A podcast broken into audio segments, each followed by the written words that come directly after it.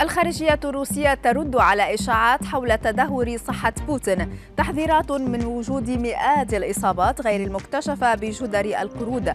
النيابة تكشف ملابسات مذبحة مزرعة الريف الأوروبي في مصر. أبرز أخبار الساعات الأربع والعشرين الماضية في دقيقتين على العربية بودكاست. بعد انتشار إشاعات مؤخرا حول تدهور صحة بوتين نفى وزير الخارجية الروسي سيرجي لافروف هذه الإشاعات قائلا إنه لا توجد أي إشارات تدل على إصابة زعيم الكرملين بأي مرض. وفي مقابلة مع إذاعة فرنسية صرح لافروف بأنه لا يعتقد أن أي شخص عاقل قد يرى في بوتين علامات مرض أو تعب ما. قائلا يمكنكم مشاهدته على الشاشات وقراءة خطاباته والاستماع إليها فيما أثار ظهور الرئيس الروسي مع وزير دفاعه قبل أسابيع أثار تكهنات حول صحة بوتين الذي بدا ممسكا بالطاولة بينما ظهر وجهه منتفخا قليلا. تزامنا مع الإعلان عن 257 إصابة مؤكدة بجدري القردة حول العالم أشارت منظمة الصحة العالمية إلى إمكانية وجود مئات الحالات المصابة قد تكون غير مكتشفة. مديرة إدارة التأهب للمخاطر المعدية في المنظمة سالفي برياند قالت إن أعراض جدر القرود لا تظهر على الفور وبالتالي قد تكون هناك العديد من الحالات التي لم تكتشف في دول عدة.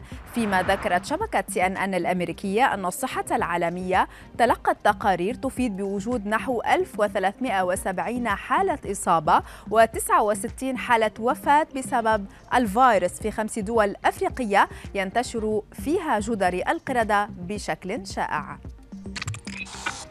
إلى مصر هذه المرة حيث كشفت النيابة العامة ملابسات مقتل رجل وابنتيه وحفيدين. كانوا يعملون بإحدى مزارع قرية الريف الأوروبي على طريق القاهرة الإسكندرية الصحراوي.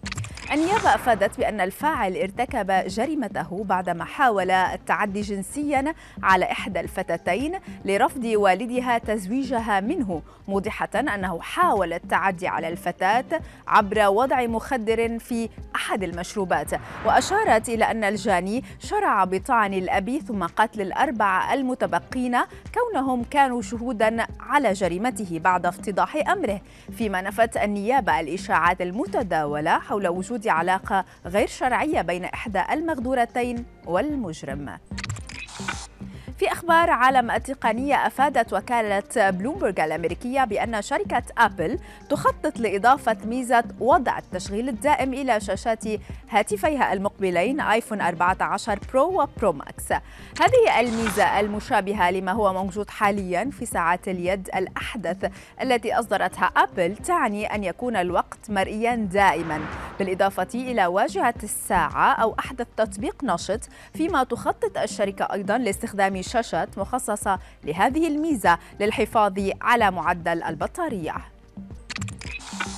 وفي خبرنا الأخير تسبب أحد سكان العاصمة بكين بحجر الآلاف من جيرانه بعدما تجاهل أمرا يقضي بملازمة المنزل. ليتبين لاحقا بأنه مصاب بفيروس كورونا.